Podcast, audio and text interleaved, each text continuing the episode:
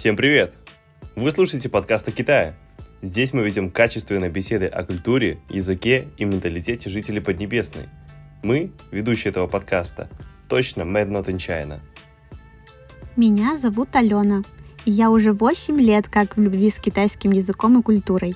Сейчас я учусь в китайском университете на магистратуре и веду небольшой блог о Китае в Инстаграм. Я Антон, работаю с китайским более 4 лет, специалист в области закупок и логистики. Снимаю квартиру с двумя китайцами и расскажу вам о рабочих и вне рабочих сторонах китайского менталитета. Я Наташа. С 2017 года работаю с китайским языком.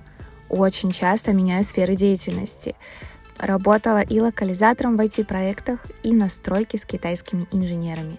Расскажу, как быть по обе стороны белорусско-китайского партнерства.